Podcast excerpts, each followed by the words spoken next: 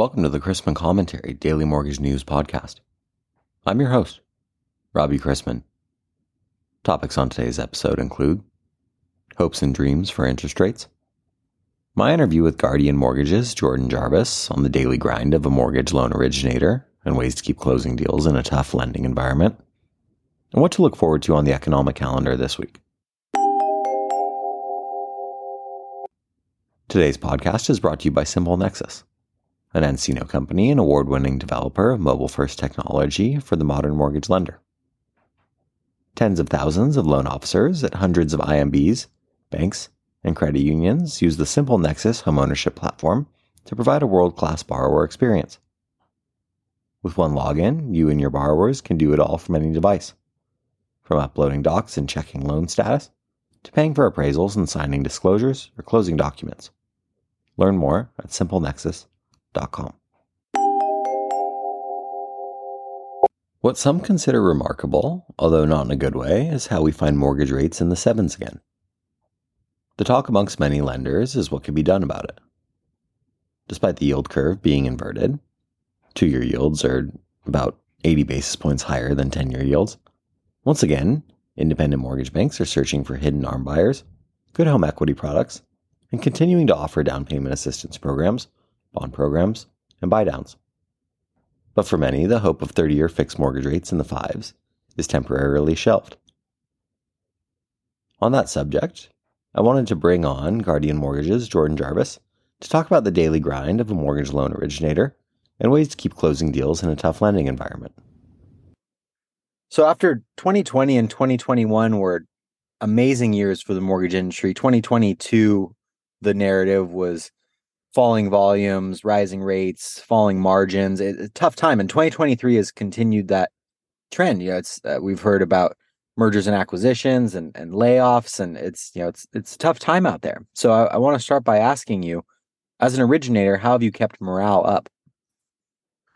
I think for me, the things that have worked the best um, in order to to keep morale up have been to focus on building discipline in my work and and outside of my work as well. Um, I think one of the main ways I've tackled that goal is by uh, doing a, a better job of budgeting my time. Some people refer to that as time blocking. Um, it's the same concept. I I look at it just a little bit differently, I guess, but um, basically just making sure that you are making a plan for your time before your time makes a plan for you and uh, i think uh, generally the way i do that is kind of the same way i i budget you know even money from a commissions standpoint where you don't exactly know how much you're going to be making every month and so you kind of have to be flexible with your budgeting sort of make a list of priorities and then uh, as you have money available, you know, you make sure that you spend it on the priorities first. And then as your list goes down, it gets into less important things, more fun stuff, maybe. Um, and as you have money available for those, then they can, you know, go towards those items. I look at my time, uh, or have been trying to look at my time at least in a similar fashion, where you know the the non-negotiables have to get done uh, on a given day, um, and not knowing exactly what's going to happen that day, um, you know what what exactly life's going to throw at me. You make sure to get those get those non-negotiables done first, and then afterwards you can focus on the on the smaller goals. My dad at one point had given me a good analogy of uh, a jar filled with big rocks and filled with little rocks, and I've always liked that. The, the idea there is that the big rocks are the priorities, the little rocks are the kind of the fun stuff or the the non non priorities, I guess. And if you uh, if you fill up the jar with the little rocks first and it's halfway full, then you try to fit all the big rocks in.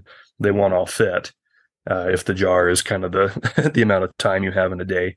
Whereas if you do the big rocks first and then you put the little rocks in around them to fill up the spaces, then they'll all fit um, a, kind of a word picture there that's always stuck with me for for how to budget. That all feeds into just the idea of I think when you when you have a intention and a plan with your time, uh, you're working towards a specific goal that you've set for yourself. I think having that kind of structure each day gives you something to look forward to, and I think that's where hope can come from. And when things are just kind of grind every day, it's it's easy to lose sight of that Um, but uh, when you've got a goal and a plan for getting there, I think that gives you a lot of hope and a way to kind of keep your eyes forward instead of just looking at the difficulty that you're in currently. The last piece I'd say is just making sure that you're engaging in good community uh, yeah, at your workplace and outside of it. I think having those good connections with people that are looking to uplift you and encourage you, or uh, that's a huge deal. Following up on that, take us inside a typical day for an LO. What, what's it look like for you?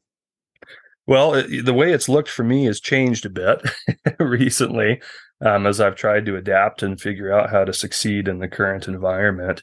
Um, most of what I've been doing time wise goes towards connecting with uh, realtors and real estate agents. Um, I think that's where, uh, well, I know that's where most of my business has come from uh, on a referral basis from those types of partners.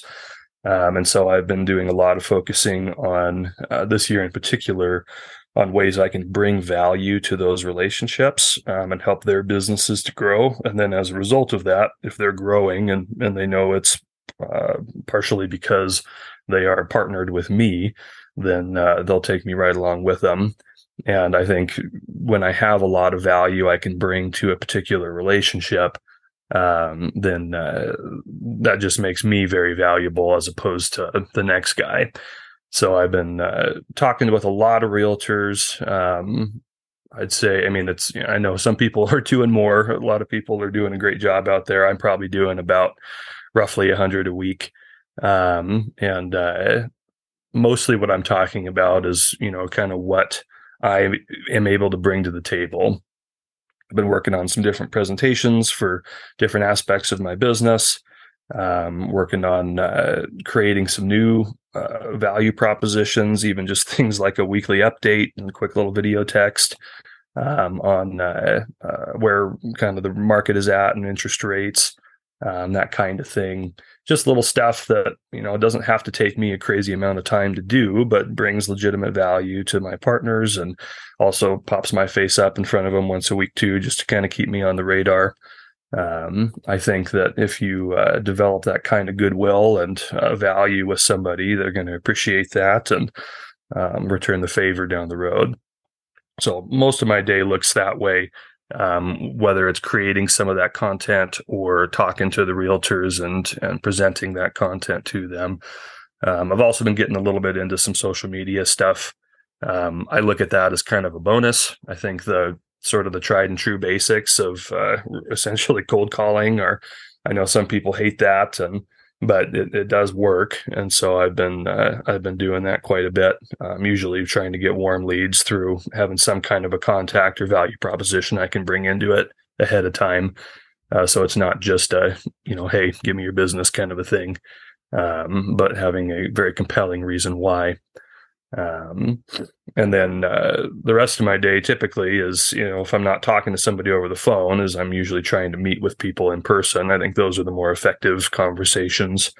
Um, and so scheduling as many of those per week as I can. Well, at the risk of belaboring the point here, what's it take to actually carve out business in an environment like this? Yes cold calling people is great. Social media outreach is great. Commu- having a community is great. Those i'm sure you you you could reiterate those things but to actually close loans what what's it taking? It's tough out there.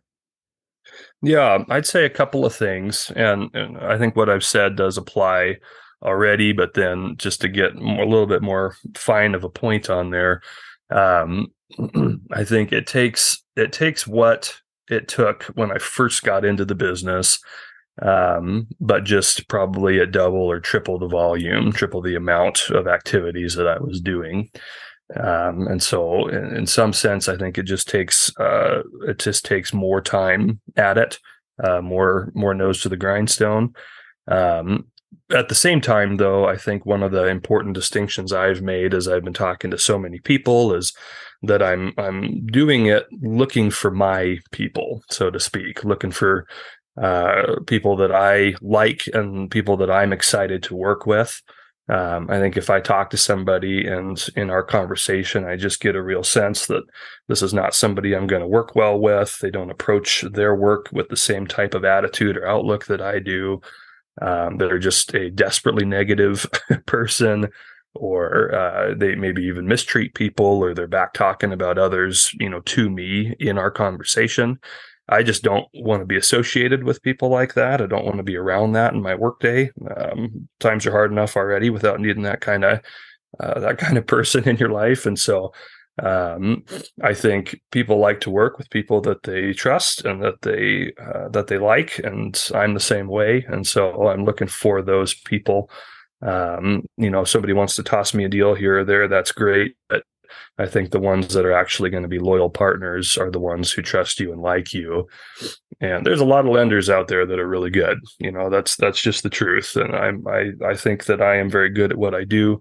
Um, I've got a lot of good reviews and stuff to show that, but at the same time, there, excuse me, there's a lot of a lot of other people out there that are also very good. And I think the thing that can differentiate me from them is the fact that they are not me. And so I need to really lean into that. Um, that's my kind of main competitive advantage is that I'm the only one who's me. And so uh, finding the people that I connect with on a personal level I think is a way that I can make a connection that nobody else can. And I think those are the kind of connections that ultimately develop loyalty, um, develop that trust, and develop business in the long run. So those are the people I want to find and grow my business with in the uh, in the long term. Yeah, I know when when I was looking for a mortgage, I I decided to go with a a company where I, I had a good relationship with the president rather than shop around for the lowest rate possible because I, I do value the relationship side of this business. I also remember though when I was running a lock desk every day, my originators would come to me, "Oh, we're getting beat up on rates. I can't compete with this bank. I can't, I can't. How am I supposed to close any loans? Blah blah. What can what can you do for me, Robbie?"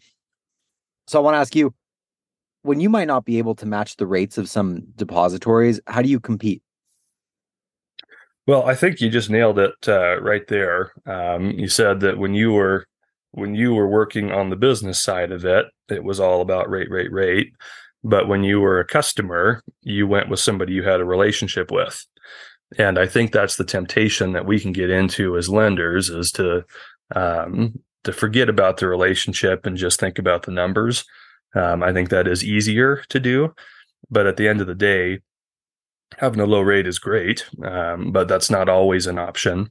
And uh, I think that the the thing that's actually more valuable to people is that relationship. You know, I say I, I compete primarily through education and through uh, through empathy or through that that personal relationship. I think that not only sometimes the lowest rate isn't actually the best deal, and so I think education can come into play there by by showing somebody who maybe hasn't done it before here's how the mortgage process works. Here's the different ways that you know we can we can customize um, the way this loan is is fitting for your situation uh, closing costs compared to interest rate all that stuff.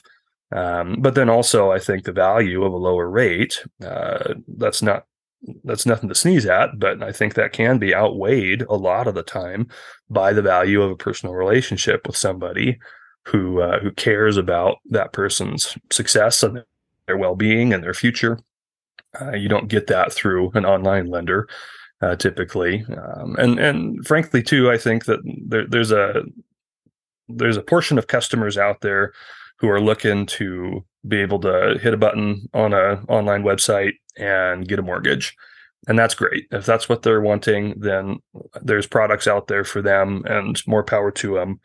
I think that most people are not looking for that. I think that most of the market is looking for somebody that they feel like they can connect with and trust, uh, ask questions to. You know, somebody has a, a question about what's going on with their loan. Nine times out of 10, the calls I get are ones that they could easily Google and look for themselves but uh, uh, but the reality is they don't do that. They call me because they want to talk to me, um, and I think uh, I think there's a lot of value in that for people. So uh, the other thing too is that rate often doesn't even come up. I mean, most most buyers don't shop around. Uh, and so I think you know most of the time there that's of secondary importance even to the client, uh, although they might not realize it.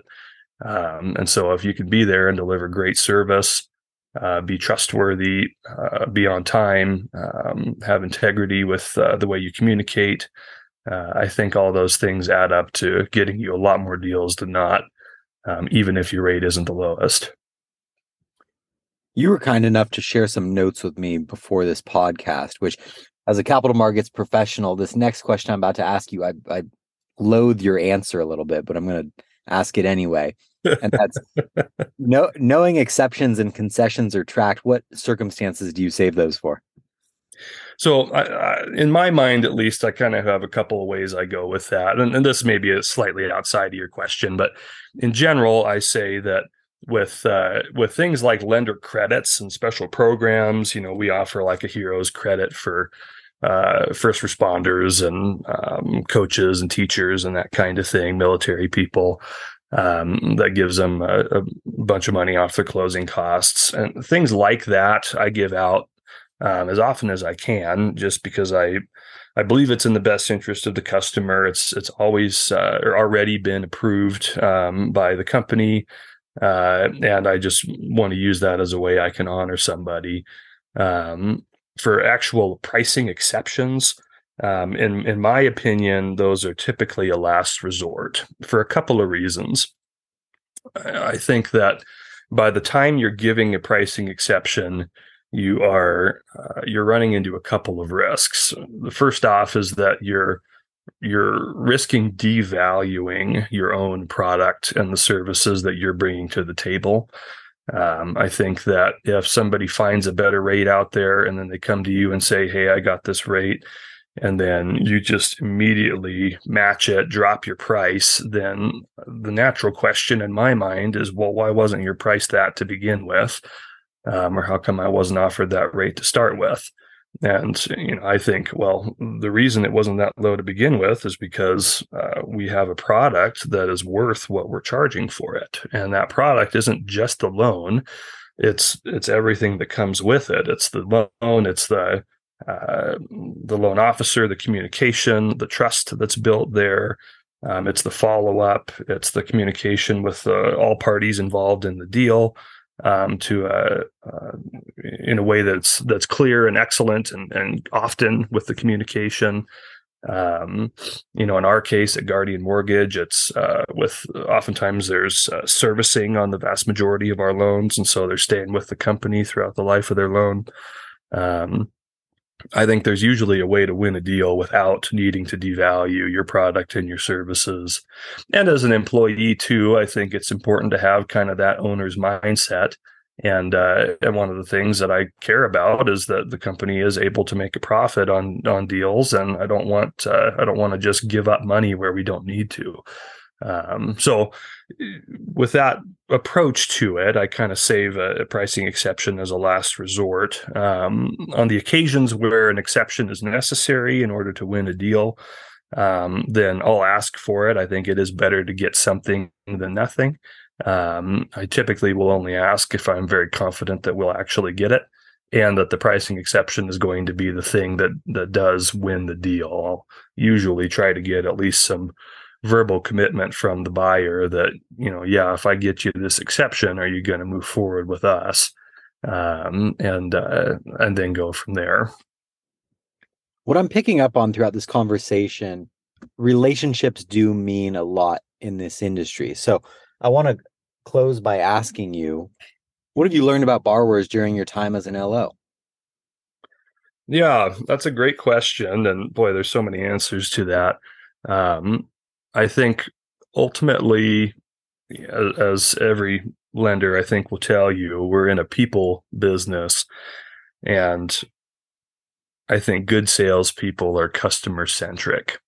And so, in order to truly understand your customer, uh, you need to know where it is they're coming from and what their what their true needs are. And you're not going to know that unless you ask them, engage with them. Uh, there's a motive behind every action, and uh, I think that you know people aren't buying a home because they are buying a home. They're buying it because you know of 101 different reasons um, that they're bringing into the transaction with them. You know, their family is growing, they're moving for a job, they're buying their first house, whatever it is. On their end of things, as everybody who's listening and has bought a home before can tell you, there's so much that goes into that process for the buyer And I think as a lender, it can be tempting to just treat it like it's another transaction. But I think that's a, a poor way to do it because that's not really what's going on. And uh, I think your service is going to suffer if you do it that way. Uh, I think that most people, you know, like we've said before, they want somebody that they can talk with and trust.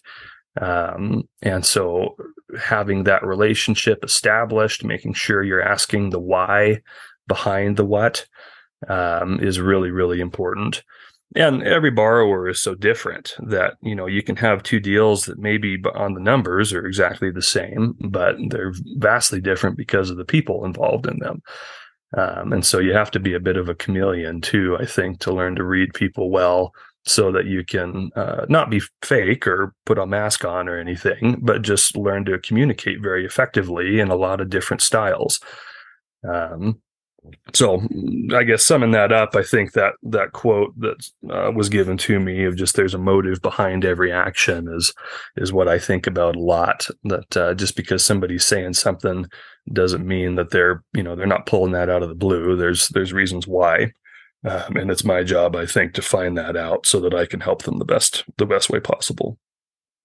Well put. Well, I, and I guess the next time I, I go for a loan or go to refinance my loan, I, I can count on you for a little uh, therapy session there, psychoanalysis of of me. Uh, there you go. Yeah, I can. You know, it's funny you say that. I can wrap up with just a quick story that's always been very inspirational to me. I guess um, uh, my uncle uh, was uh, in sales for a very long time and was extremely good at it. A different industry, but but still doing sales and um, I just remember uh, watching him do his job when I was growing up, and he would have customers come into his office all the time who didn't need anything uh, from him, um, but they uh, they had dealt with him before, and uh, he was the kind of person who cared so much about them that uh, they they were able to recognize that even in the midst of doing business, and they would come back because I think for a lot of people he was the only person in their life who did listen and actually cared, and uh, and took the time to establish a connection with them in that way. And I think just what incredible value he brought, uh, besides just bringing a good product at a good price to the marketplace. There's a lot of value there, um, but then to go above and beyond uh, just because of the kind of man that uh, that he is um, and was when he was doing the job. To uh, uh be able to do that for people, I just was always uh, really admired that and wanted to bring that in with my job as well. Well put. My dad always talked about how it's product, price, service, whether you're selling mortgages or, or pencil erasers. So that's right. exactly. This was great. Thank you so much for your time today, Jordan. Yeah, I sure appreciate it, Robbie. Thank you. The jobs report could be the biggest talking point of this week after Federal Reserve Governor Christopher Waller warned interest rates may have to be raised more than expected if economic data comes in hot. Investors will also be paying close attention to Treasury yields, especially the 10 year Treasury note after its flirtation with the 4% level. Friday's February jobs report could have huge significance following the January blowout number of 517,000 job additions. The consensus estimate is for 215,000 new jobs to have been added to the economy last month, but a lower number could shift the narrative on if the January print was a one off. The unemployment rate is expected to hold steady at 3.4%, and a 0.3% month to month bump in average hourly earnings is anticipated. Glancing back, economic data released over the last week did nothing to change the narrative that the economy is not slowing quickly enough to put significant downward pressure on inflation towards the Fed's 2% target. Services data remains strong and above many analysts' forecasts, while manufacturing data is only gradually weakening. In fact, core new orders increased 0.8% in January, the pullback from the disproportionately high pandemic era demand for goods is expected to further weaken manufacturing activity. Consumer confidence fell 3.1 points in February as consumers weigh persistently high inflation and a recent spike in interest rates against a robust jobs market. Looking at our biz, pending home sales spiked 8.1% in January when mortgage rates dipped prior to the recent stronger than expected inflation data. Over the last week, mortgage purchase applications were at a 27 year low, and rates are roughly half a point higher since the end of January. While the expectation that mortgage rates will be lower at the end of the year remains, they are expected to remain higher for longer until significant progress is made slowing economic activity and reducing inflation. This week is packed with market moving potential, including Chair Powell's semi annual monetary policy testimony tomorrow and Wednesday, as well as the mini refunding tomorrow through Thursday, along with the monthly U.S. jobs report on Friday. Other economic data of potential interests include factory orders, wholesale inventories, consumer credit, ADP employment, and challenger job cuts. Regarding MBS, February agency prepayments will be released this evening with Class A 48 hours on Thursday. Kicking off the economic calendar is January factory orders, due out later this morning. We begin the week with agency MBS prices better by an eighth to a quarter versus Friday's close, and the 10 year yielding 3.91 after closing last week at 3.96%. Let's wrap up with a joke and some housekeeping. A Garda is driving down O'Connell Street in Dublin when he sees two fellas urinating in public in an alley. He parks his car and walks over to them, asking the first fella for his name and address. The man replies, I'm Paddy O'Toole, of no fixed abode. So the Garda turns to the second fella and asks the same question. To which he replies, I'm Ben Riordan, and I live in the flat above Paddy.